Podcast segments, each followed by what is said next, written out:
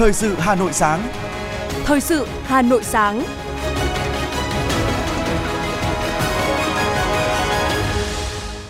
Hồng Hạnh và Ngọc Bách xin được đồng hành cùng quý thính giả trong 30 phút của chương trình Thời sự sáng nay. Chương trình có những nội dung chính sau đây. Chủ tịch nước Võ Văn Thưởng gặp mặt Hiệp hội Nữ Doanh nhân Việt Nam. Vinh danh các doanh nghiệp doanh nhân thủ đô xuất sắc. Vùng Lombardy, Italia mong muốn hợp tác với Hà Nội trong các lĩnh vực phát triển bền vững. Chặn sim giác góp phần phòng chống tội phạm lĩnh vực ngân hàng. Phần tin thế giới có những thông tin. Mỹ công bố bổ sung 9 tỷ đô la Mỹ xóa nợ cho sinh viên. Bộ trưởng Quốc phòng Nga thị sát quân khu phía Nam. Sau đây là nội dung chi tiết. Nhân kỷ niệm Ngày Doanh nhân Việt Nam 13 tháng 10, ngày thành lập Liên hiệp Phụ nữ Việt Nam 20 tháng 10 và hướng tới kỷ niệm 9 năm ngày thành lập Hiệp hội Nữ Doanh nhân Việt Nam 19 tháng 10. Chiều 5 tháng 10, tại Phủ Chủ tịch, Chủ tịch nước Võ Văn Thưởng gặp mặt các nữ doanh nhân tiêu biểu đến từ nhiều tỉnh, thành phố trong cả nước, là thành viên của Hiệp hội Nữ Doanh nhân Việt Nam VOWI. Phát biểu tại buổi gặp mặt, Chủ tịch nước Võ Văn Thưởng gửi lời chúc mừng tốt đẹp nhất tới các đại biểu và nữ doanh nhân cả nước. Chủ tịch nước cho rằng thành công và con đường đi đến thành công của các nữ doanh nhân Việt Nam là con đường đầy gian nan, không chỉ có hoa hồng mà rất gập ghềnh, khúc khuỷu, rất gian truân và đòi hỏi nhiều nỗ lực. Đó cũng là những câu chuyện có sức truyền cảm hứng to lớn đối với xã hội và thế hệ trẻ đang bắt đầu khởi sự doanh nghiệp, muốn trở thành doanh nghiệp. Chủ tịch nước cũng nhìn nhận, bên cạnh sự nghiệp kinh doanh, các nữ doanh nhân còn luôn là chỗ dựa của gia đình, chăm lo thế hệ trước, bồi dưỡng thế hệ sau. Thực sự là người phụ nữ Việt Nam vừa giỏi việc nước, vừa đảm việc nhà. Chủ tịch nước cũng mong muốn Hiệp hội Nữ Doanh nhân Việt Nam sẽ là nơi nuôi dưỡng, động viên khát vọng làm giàu chân chính của phụ nữ, của nữ doanh nhân. Chủ tịch nước Võ Văn Thưởng cũng đề nghị các nữ doanh nhân tiếp tục góp ý cắt giảm các thủ tục hành chính dườm già, tạo môi trường đầu tư kinh doanh thuận lợi hơn, đóng góp xây dựng các chính sách phát triển đất nước. Tối qua, Hiệp hội Doanh nghiệp thành phố Hà Nội HBA tổ chức Gala Doanh nhân Thăng Long 2023 nhằm tôn vinh khen thưởng các doanh nghiệp, doanh nhân có thành tích xuất sắc. Dự sự kiện có Phó Chủ tịch Quốc hội Nguyễn Khắc Định, Phó Bí thư Thành ủy, Chủ tịch Hội đồng nhân dân thành phố Hà Nội Nguyễn Ngọc Tuấn, Phó Chủ tịch Ủy ban nhân dân thành phố Hà Nội Hà Minh Hải cùng với hơn 200 doanh nhân. Phát biểu tại sự kiện, Phó Chủ tịch Ủy ban nhân dân thành phố Hà Nội Hà Minh Hải cho biết, thành phố Hà Nội đặt mục tiêu lấy người dân và doanh nghiệp làm trung tâm để phục vụ, tiếp tục cải thiện môi trường đầu tư kinh doanh, đồng hành cùng doanh nghiệp để phát triển kinh tế tư nhân trở thành một động lực quan trọng trong cơ cấu kinh tế của thủ đô. Nhờ đó,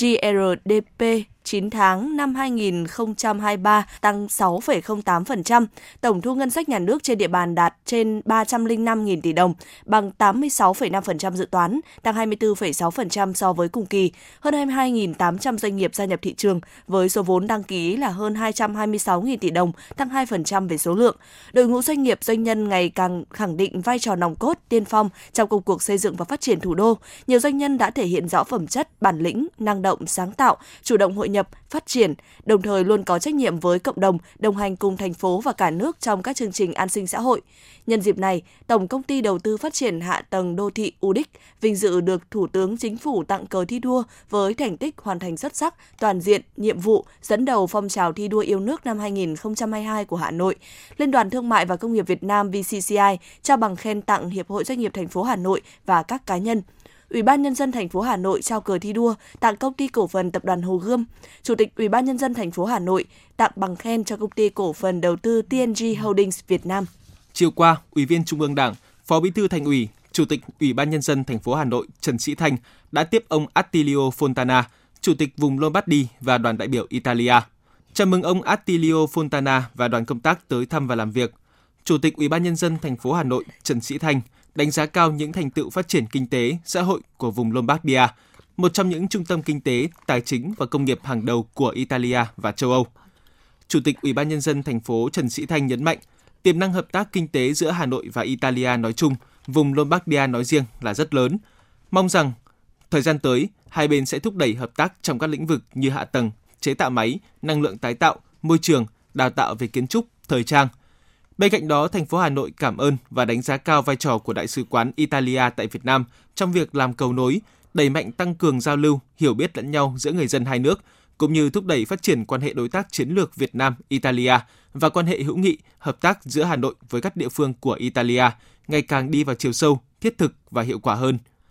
Chủ tịch Ủy ban nhân dân thành phố Trần Sĩ Thanh hy vọng rằng thời gian tới với sự hỗ trợ, thúc đẩy của chính quyền địa phương và đại sứ quán Italia tại Việt Nam – các doanh nghiệp Italia nói chung vùng Lombardia nói riêng sẽ tăng cường hợp tác với thành phố Hà Nội vì lợi ích chung của cả hai bên. Chiều qua, Ban tổ chức Giải thưởng Bùi Xuân Phái vì tình yêu Hà Nội, Báo Thể thao và Văn hóa Thông tấn xã Việt Nam công bố kết quả giải thưởng lần thứ 16 năm 2023. Đến dự có Phó Chủ tịch Ủy ban nhân dân thành phố Hà Nội Hà Minh Hải, Phó Tổng giám đốc Thông tấn xã Việt Nam Nguyễn Thị Sự, Phát biểu tại lễ trao giải, Phó Chủ tịch Ủy ban nhân dân thành phố Hà Minh Hải đánh giá, trải qua 16 năm hình thành và phát triển, giải thưởng đã trở thành biểu tượng, thành một trong những nét văn hóa độc đáo, là điểm riêng của thủ đô Hà Nội với bạn bè trong nước và quốc tế, với nhiều gương mặt tác giả, tác phẩm, sản phẩm tiêu biểu như bộ sách 1.000 câu hỏi đáp về 1.000 năm Thăng Long, của nhà nghiên cứu Nguyễn Vinh Phúc, những đóng góp của nhà giáo nhân dân, giáo sư Phan Huy Lê, nhà văn Tô Hoài, nhà văn hóa Hữu Ngọc, nghệ sĩ guitar Văn Vượng,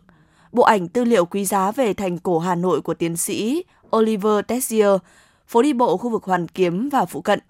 Năm nay, ban tổ chức nhận 31 hồ sơ đề cử. Qua các vòng sơ khảo, trung khảo, hội đồng giám khảo đã thông qua danh sách gồm 11 đề cử ở 4 hạng mục, trong đó riêng hạng mục tác phẩm có tới 4 đề cử. Giải thưởng lớn về tình yêu Hà Nội đã được trao cho đạo diễn Đặng Nhật Minh,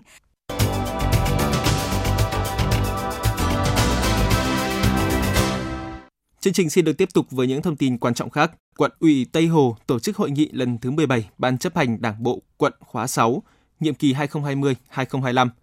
9 tháng năm 2023, Ban chấp hành, Ban thường vụ, thường trực quận ủy thực hiện nghiêm túc quy chế làm việc của cấp ủy, lãnh đạo chỉ đạo thực hiện có hiệu quả các nhiệm vụ chính trị trọng tâm trên địa bàn và đạt nhiều kết quả nổi bật. Trong đó, giá trị sản xuất công nghiệp ngoài quốc doanh tăng 14%, Doanh thu thương mại, dịch vụ, du lịch tăng 55,8% so với cùng kỳ năm 2022. Công tác cải cách hành chính và ứng dụng công nghệ thông tin trong quản lý nhà nước được đẩy mạnh, phát huy hiệu quả, đứng thứ tư trên 30 quận, huyện, thị xã toàn thành phố. Phát biểu kết luận hội nghị, Bí thư quận ủy, Chủ tịch Hội đồng Nhân dân quận Tây Hồ Lê Thị Thu Hằng đề nghị các đơn vị tiếp tục thực hiện đồng bộ các chương trình công tác toàn khóa của quận ủy gắn với 10 chương trình công tác của thành ủy giai đoạn 2021-2025 các đơn vị cần thực hiện tốt nguyên tắc tập trung dân chủ, nêu vai trò nêu gương của cán bộ, đảng viên, nhất là cán bộ lãnh đạo quản lý trên địa bàn quận. Phân công rõ người, rõ trách nhiệm, sâu sát cơ sở, chỉ đạo giải quyết, kịp thời tháo gỡ những khó khăn vướng mắc tại cơ sở.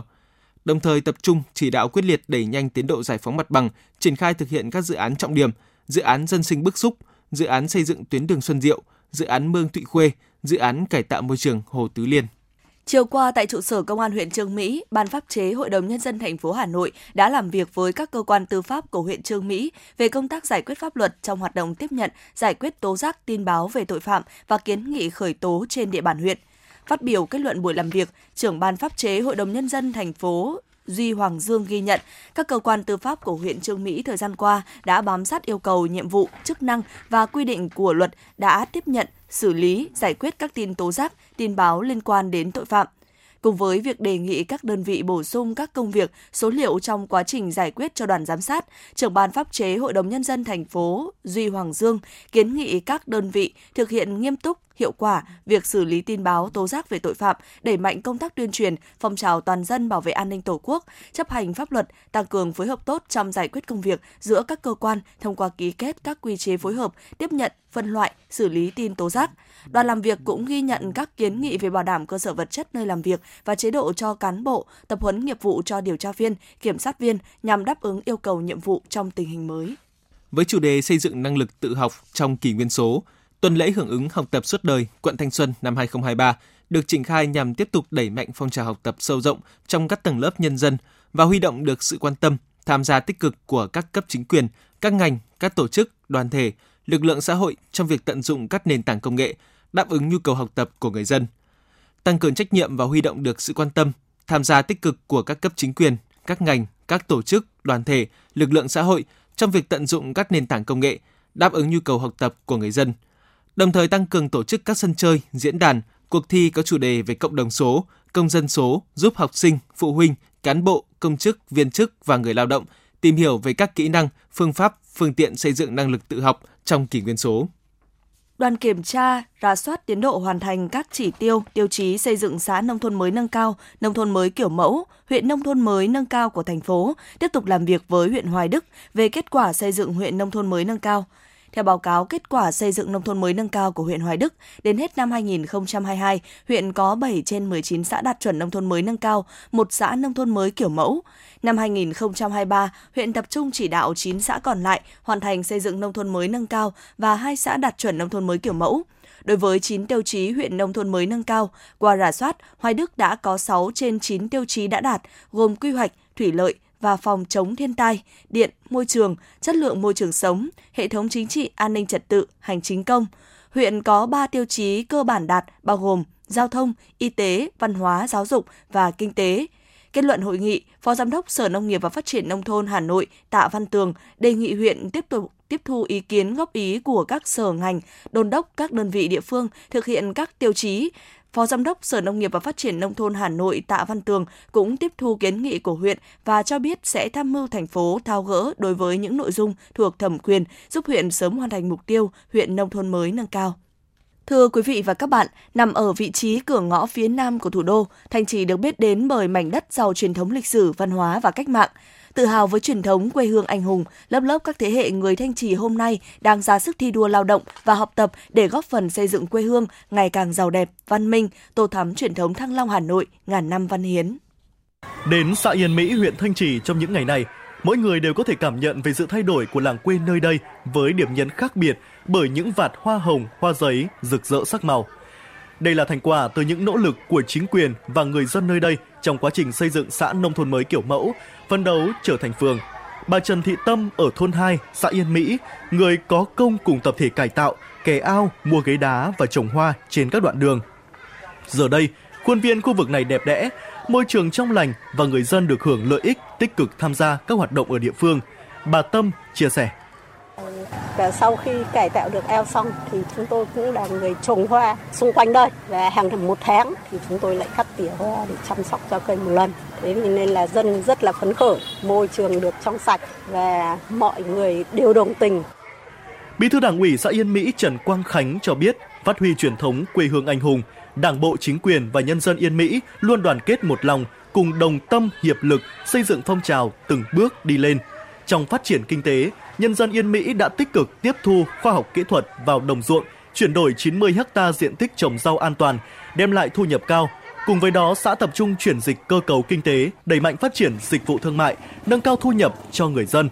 Đến nay, thu nhập bình quân đã đạt trên 80 triệu đồng một người một năm. Cán bộ và nhân dân trong xã rất phấn khởi tích cực thi đua hướng về kỷ niệm 69 năm ngày giải phóng thủ đô và kỷ niệm 69 năm giải phóng huyện Thanh Trì. Các cái phong trào đã được tiếp tục là thực hiện trên đường làng ngõ xóm, rồi phong trào về vấn đề treo cờ tổ quốc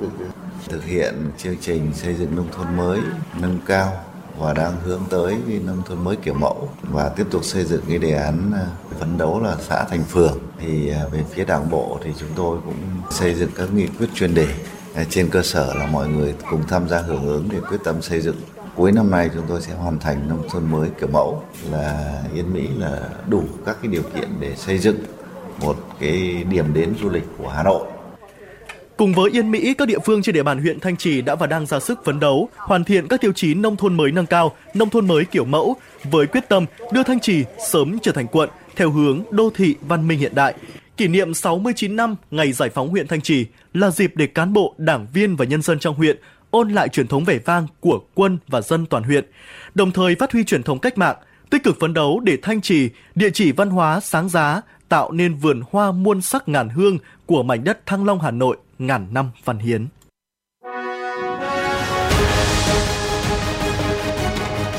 Thời sự Hà Nội, nhanh, chính xác, tương tác cao. Thời sự Hà Nội, nhanh, chính xác, tương tác cao.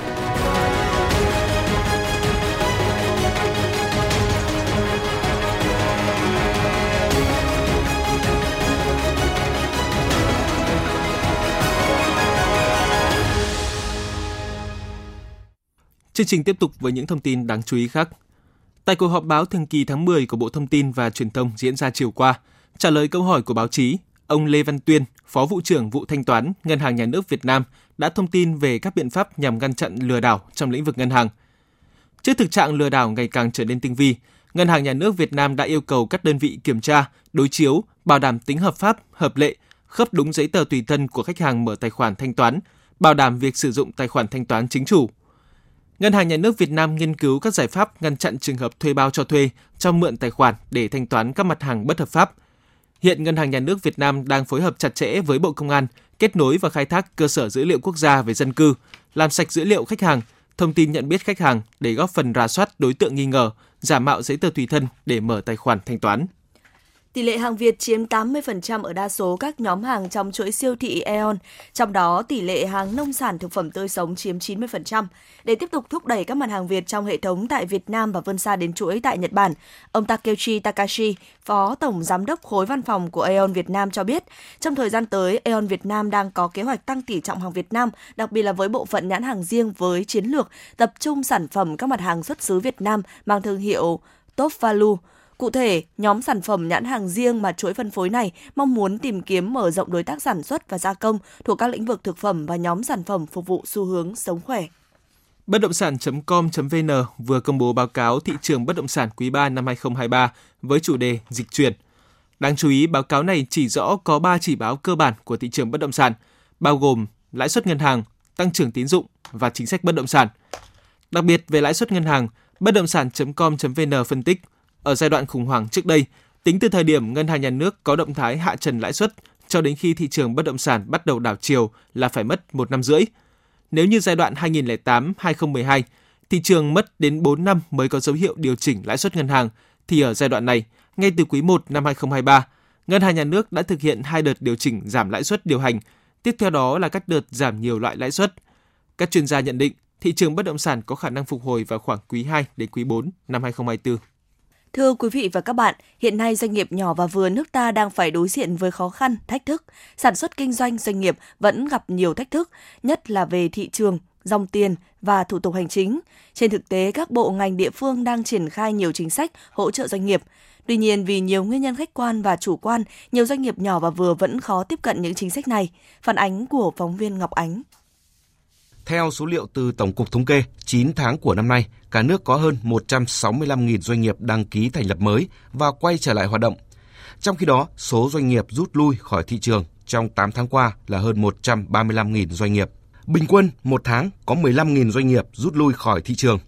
Những con số này phản ánh thực tế hoạt động của cộng đồng doanh nghiệp, nhất là doanh nghiệp nhỏ và vừa hiện nay. Mặc dù hoạt động của doanh nghiệp đã thuận lợi hơn so với thời điểm đầu năm, nhưng vẫn còn những điểm nghẽn cần tháo gỡ. Ông Lê Quý Khả, Chủ tịch Hội đồng Quản trị Công ty Cổ phần Cơ điện Tomexco cho rằng cái cần nhất đầu tiên là cái thị trường, cái khách hàng, nâng cao cái sức cạnh tranh của doanh nghiệp là một trong những cái mà doanh nghiệp đang yếu và đang cần. Trong cái quá trình mà hỗ trợ các doanh nghiệp thì nếu như mình bao giờ cũng vậy, tức là nếu mình mà tăng về số lượng thì chất lượng nó sẽ có có vấn đề. Thế nếu như là mình hỗ trợ chuyên sâu mà tập trung vào các doanh nghiệp để cái chất lượng hỗ trợ nó nó đi được đến đầu đến đũa sâu hơn ấy, thì đương nhiên là số lượng doanh nghiệp nó lại không được nhiều. Như vậy thì chúng ta phải có những cái lựa chọn. Hiện nay, Bộ Kế hoạch và Đầu tư đang triển khai nhiều chương trình hỗ trợ doanh nghiệp như hỗ trợ kết nối doanh nghiệp nhỏ và vừa Việt Nam trong lĩnh vực cơ khí chế tạo, tham gia vào chuỗi giá trị của doanh nghiệp Nhật Bản, nâng cấp kỹ thuật cho các doanh nghiệp có quy mô vừa, doanh nghiệp tiên phong, hỗ trợ doanh nghiệp tạo tác động xã hội phát triển bền vững và các doanh nghiệp do nữ làm chủ, phối hợp với các bộ ngành địa phương hỗ trợ doanh nghiệp từ nguồn ngân sách nhà nước theo luật hỗ trợ doanh nghiệp nhỏ và vừa và Nghị định 80 của Chính phủ. Bà Bùi Thu Thủy, Phó Cục trưởng, phụ trách Cục Phát triển Doanh nghiệp Bộ Kế hoạch và Đầu tư cho rằng để các chính sách hỗ trợ của nhà nước phát huy hiệu quả, rất cần sự chủ động từ phía doanh nghiệp. Đôi khi thì doanh nghiệp mình hay mong muốn là nhận được cái khoản tài trợ bằng tiền.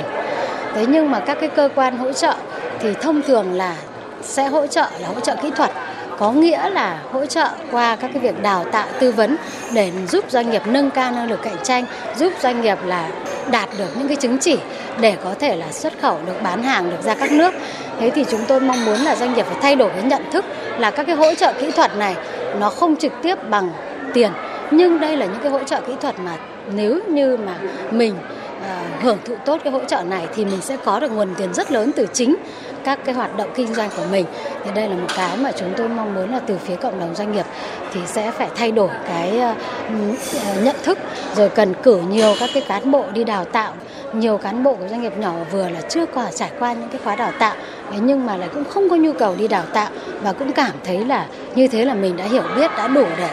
hoạt động kinh doanh. Nhiều tổ chức tín dụng cũng đang triển khai các gói hỗ trợ doanh nghiệp nhỏ và vừa phục hồi sản xuất kinh doanh. Các ngân hàng đang nỗ lực kích cầu thị trường thông qua các chương trình ưu đại lãi suất, tiện ích miễn phí hoặc miễn giảm dịch vụ.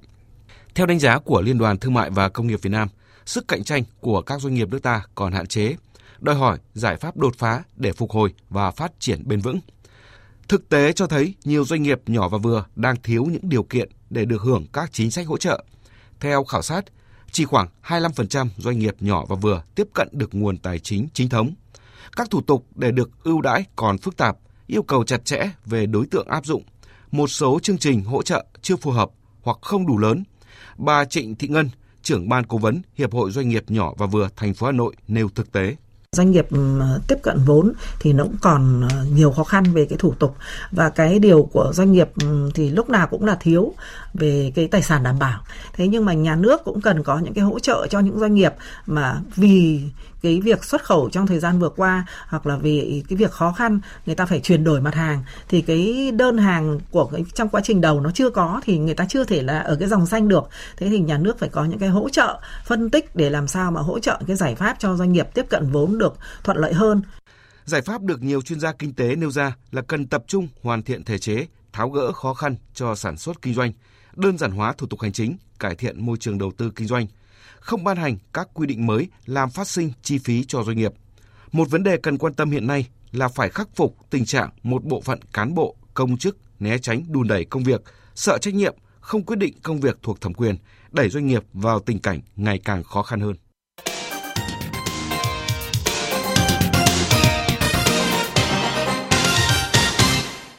Chương trình tiếp tục với những thông tin đáng chú ý khác. Tối qua, kho chứa hàng ở xã La Phù, huyện Hoài Đức, Hà Nội cháy lớn, khói lửa bốc cao. Theo thông tin ban đầu, vụ hỏa hoạn xảy ra lúc 18 giờ. Người dân phát hiện ra khói đen bốc lên cao tại một xưởng sợi. Ngay sau đó không lâu, một ngọn lửa lớn đã bùng phát và lan rộng ra xung quanh. Ít nhất 4 ngôi nhà dân đã bị ảnh hưởng bởi vụ việc. Ngay sau khi nhận được tin báo, lực lượng phòng cháy chữa cháy và cứu nạn, cứu hộ đã có mặt. Khoảng 7 xe cứu hỏa cùng hàng chục chiến sĩ được huy động. Do lửa quá lớn, lực lượng chức năng đã gặp nhiều khó khăn. Tới khoảng 19 giờ 30 phút, đám cháy mới cơ bản được khống chế.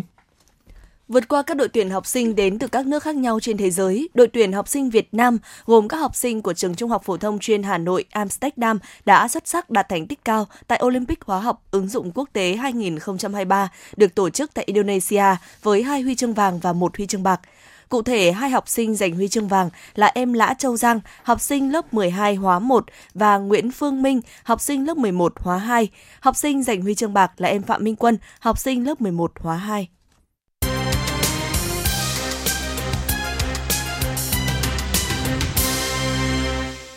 Chuyển sang những thông tin thế giới. Phát biểu tại Nhà Trắng, Tổng thống Joe Biden cho rằng rất nhiều sinh viên Mỹ đã và đang phải gánh các khoản nợ lớn và không bền vững để đổi lấy tấm bằng đại học. Việc bổ sung các gói xóa nợ cho sinh viên nhằm giúp giảm bớt gánh nặng nợ nần cho hàng chục triệu hộ gia đình tại Mỹ. Gói bổ sung mới trị giá 9 tỷ đô la Mỹ sẽ giúp giảm nợ cho 125.000 người Mỹ đi vay thông qua các chương trình xóa nợ dịch vụ công, giảm nợ theo thu nhập và xóa nợ cho người vay bị khuyết tật. Từ khi lên nắm quyền, chính quyền Tổng thống Joe Biden đã phê duyệt 127 tỷ đô la Mỹ cho các chương trình xóa nợ cho sinh viên, giúp hỗ trợ cho gần 3,6 triệu người Mỹ. Bộ trưởng Quốc phòng Nga Shoigu đã đến thăm trung tâm huấn luyện quân sự ở phía Nam, nơi các huấn luyện viên đang chia sẻ kinh nghiệm chiến đấu trong chiến dịch quân sự đặc biệt ở Ukraine. Bộ trưởng Shoigu đã quan sát các binh sĩ và tình nguyện tòng quân thực hiện nhiều nhiệm vụ khác nhau, bao gồm các cuộc tập trận bằng máy bay không người lái để tiêu diệt các mục tiêu giả định của đối phương. Việc kết nạp Ukraine và Liên minh châu Âu EU có thể đồng nghĩa với khoảng 186 tỷ euro tiền của EU sẽ chảy vào nước này trong 7 năm, theo một báo cáo đánh giá nội bộ mới nhất của Hội đồng EU.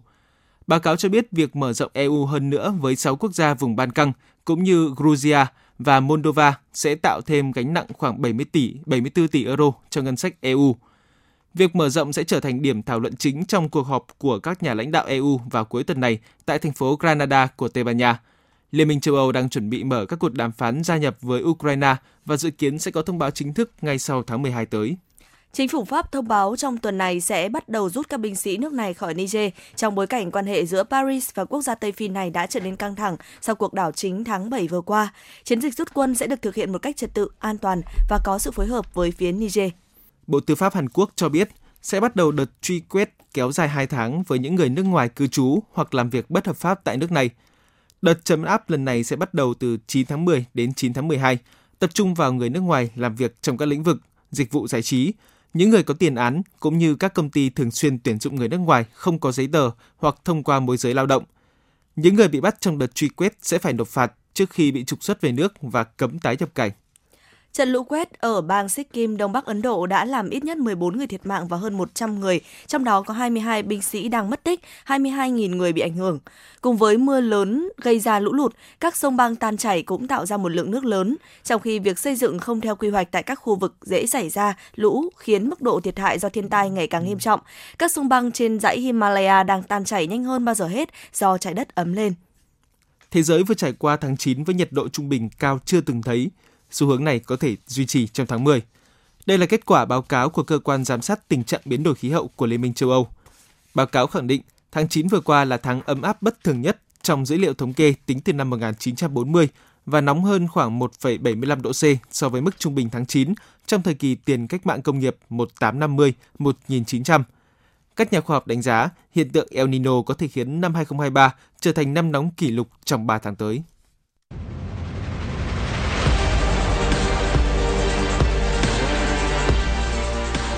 Bản tin thể thao.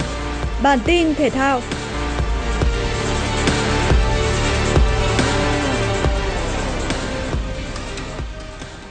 Để chuẩn bị cho giải bóng đá quốc tế U18 Seoul Cup 2023 tại Hàn Quốc, huấn luyện viên Hoàng Anh Tuấn đã tập trung lực lượng gần như mạnh nhất của lứa U18 với nhiều gương mặt từng khoác áo đội tuyển U17 Việt Nam tham dự vòng chung kết U17 châu Á 2023 vừa qua.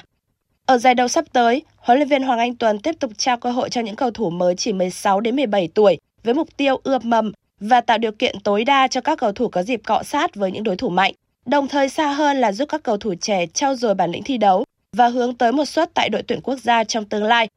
Đội tuyển U18 Việt Nam sẽ tiếp tục tập luyện tại Trung tâm Đào tạo bóng đá trẻ Việt Nam tới ngày 7 tháng 10. Sau đó toàn đội sẽ di chuyển sang Hàn Quốc tham dự giải giao hữu U18 Seoul 2023 từ ngày 10 tháng 10 đến 15 tháng 10 tại sân khu Liên hiệp Thể thao Mốc Đồng.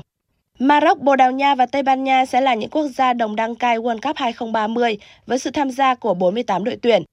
Tuy nhiên, ba trận mở màn của giải bóng đá lớn nhất hành tinh sẽ được tổ chức tại Uruguay, Argentina và Paraguay. Điều này đồng nghĩa với việc giải đấu năm 2030 sẽ diễn ra tại ba châu lục gồm châu Phi, châu Mỹ và châu Âu. Ajax Amsterdam mới đây đã công bố sự trở lại của cựu huấn luyện viên Louis van Gaal dưới vai trò cố vấn. Đội bóng này hy vọng sự có mặt của ông sẽ giúp Ajax chấm dứt chuỗi trận không thắng hiện tại. Đội bóng Hà Lan hiện đang xếp thứ 15 trên tổng số 18 đội đang thi đấu ở giải vô địch quốc gia Hà Lan và chưa thắng bất kỳ trận đấu nào kể từ đầu mùa. Chi tới hơn 100 triệu euro trên thị trường chuyển nhượng vào mùa hè vừa qua, kết quả này đang khiến ba lãnh đạo của đội bóng hết sức thất vọng. Và tuần trước, Ajax đã sa thải giám đốc bóng đá Sven Billinstad. Đáng chú ý ông này chỉ mới bắt đầu công việc vào tháng 5 vừa qua. Ông Billinstad đã bị sa thải chỉ sau vài giờ khi Ajax để thua kình địch Feyenoord 4-0 ngay trên sân nhà. Trận thua này đã khiến cổ động viên đội bóng hết sức tức giận và chính ông Billinstad là người bị đổ lỗi cho những thất bại gần đây của Ajax. Tại trận chung kết giải quần vợt Trung Quốc mở rộng 2023, Dani Medvedev và Janik Sinner đều nhập cuộc với quyết tâm cao Set đầu tiên diễn ra vô cùng căng thẳng khi hai tay vợt không mắc bất kỳ sai lầm nào, đồng thời phải phân định thắng thua bằng loạt tie break. Sinner tỏ ra bản lĩnh hơn và chiến thắng áp đảo 7-2. Thế trận giằng co tiếp tục được duy trì trong set 2. Tuy nhiên cũng như set 1, hạt giống số 2 không thể ngăn cản được tay vợt người Italia chiến thắng và chịu gác vợt với tỷ số 2-7. Thắng 2-0 chung cuộc, tỷ số 2 set cùng là 7-6. Janik Sinner trở thành tân vương Trung Quốc mở rộng 2023 đồng thời chặn đứng chuỗi 6 trận toàn thua khi đối đầu với Medvedev. Trung tâm Dự báo Khí tượng Thủy văn Quốc gia dự báo khu vực Hà Nội ngày hôm nay, mùng 6 tháng 10 năm 2023, sáng và chiều có mây và nắng, sau có mưa rào và rải rác có rông, nhiệt độ trong khoảng từ 32 đến 33 độ. Đêm, thời tiết Hà Nội nhiều mây, có mưa rào nhẹ vài nơi. Từ đêm mai, nhiều khu vực của Hà Nội có mưa to, nhiệt độ dao động trong khoảng từ 25 đến 27 độ.